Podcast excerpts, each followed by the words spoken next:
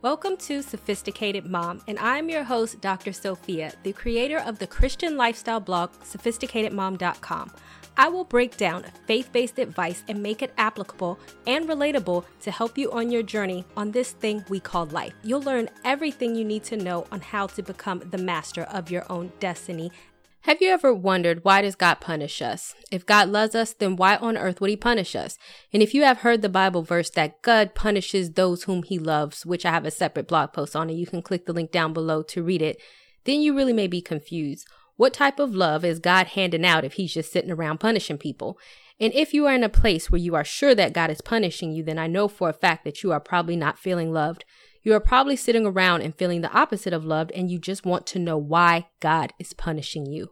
Maybe you did something small, maybe you did something major, and maybe you did something that's no big deal, but yet still you're facing the wrath of God which is why I'm going to help you out and explain why does God punish us. Before we get into it, I highly suggest that you watch my video on when God turns his hand against you, which talks about how God punished those in the Bible. And also don't forget to subscribe to my YouTube channel by clicking the link down below and you can also watch the video down below. So why does God punish us? Let's start with the real life example.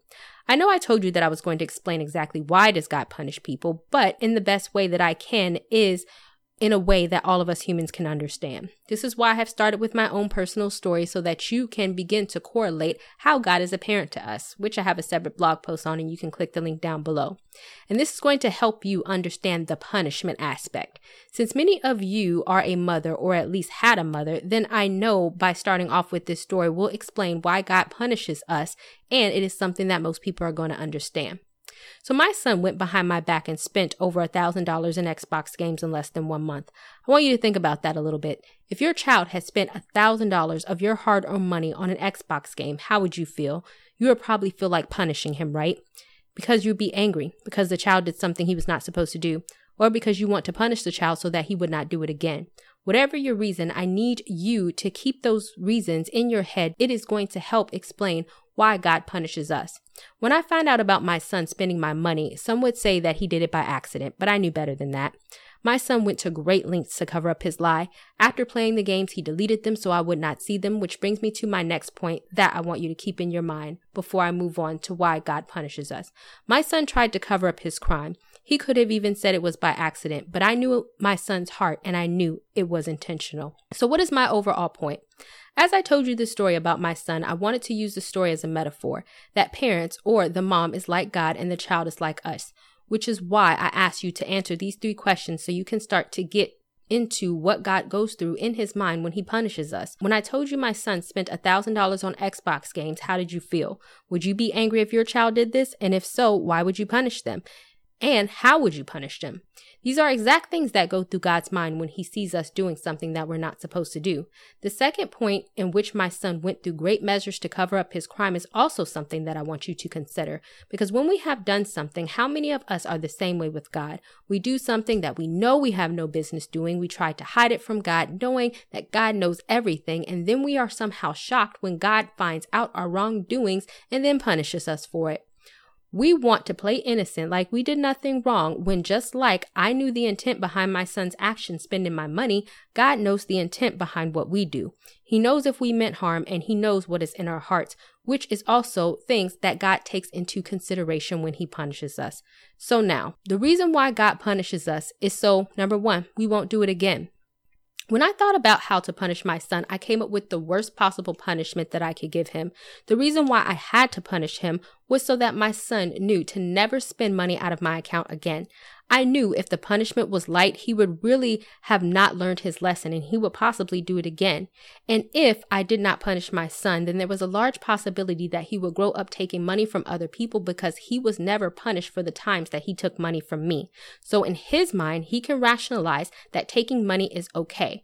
But in order for him to learn his lesson, the punishment had to be so severe and memorable. In fact, God punishes his chosen people, the Israelites, in the midst of the wilderness in the same way.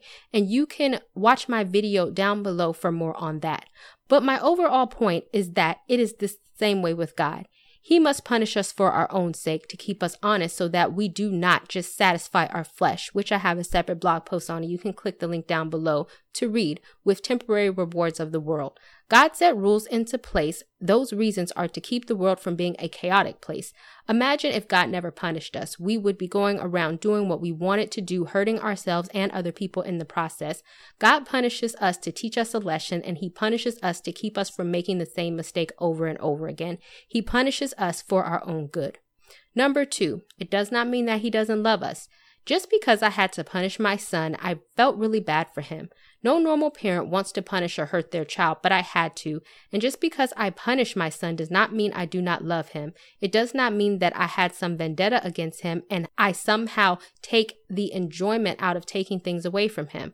When I punished my son, I did not want to do it. I would have much rather he behave and me not be missing a thousand dollars from my account and not going through the pain of me being the bad guy to my child.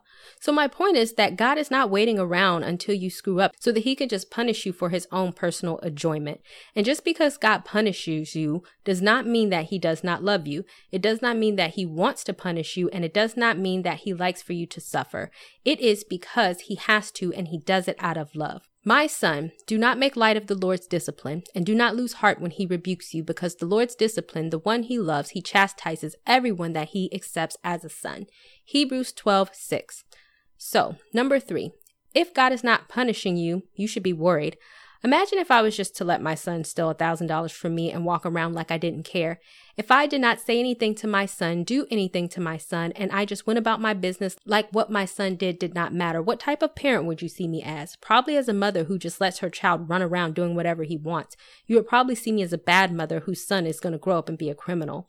Now imagine this. How many times have you been out and about and have seen someone else's child doing something wrong or acting like a crazy person in public? I can almost bet that you really did not say anything because that is someone else's child and it is their responsibility to get their child in line, not yours. And so what's my point? There are two points that I want to make here. The first, if God is not disciplining you, then you should be worried. In the first example, I asked you to judge me as a mother if I was just letting my child do whatever it is that he wanted to do without any form of punishment. It would be the same way with God.